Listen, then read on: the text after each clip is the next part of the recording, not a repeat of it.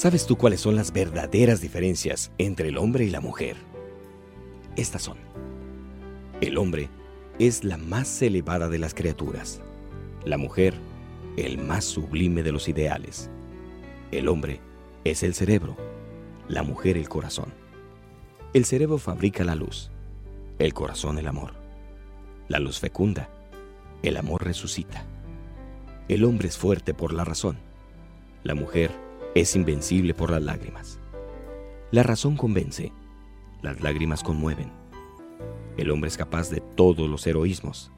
La mujer de todos los martirios. El heroísmo ennoblece. El martirio sublima. El hombre es código. La mujer es un sagrario. El código corrige. El evangelio perfecciona. El hombre es un templo. La mujer es un santuario. Ante el templo nos descubrimos. Ante el santuario nos arrodillamos. El hombre piensa. La mujer sueña. Pensar es tener en el cráneo una larva. Soñar es tener en la frente una aureola. El hombre es un océano. La mujer es un lago. El océano tiene la perla que adorna. El lago, la poesía que la deslumbra.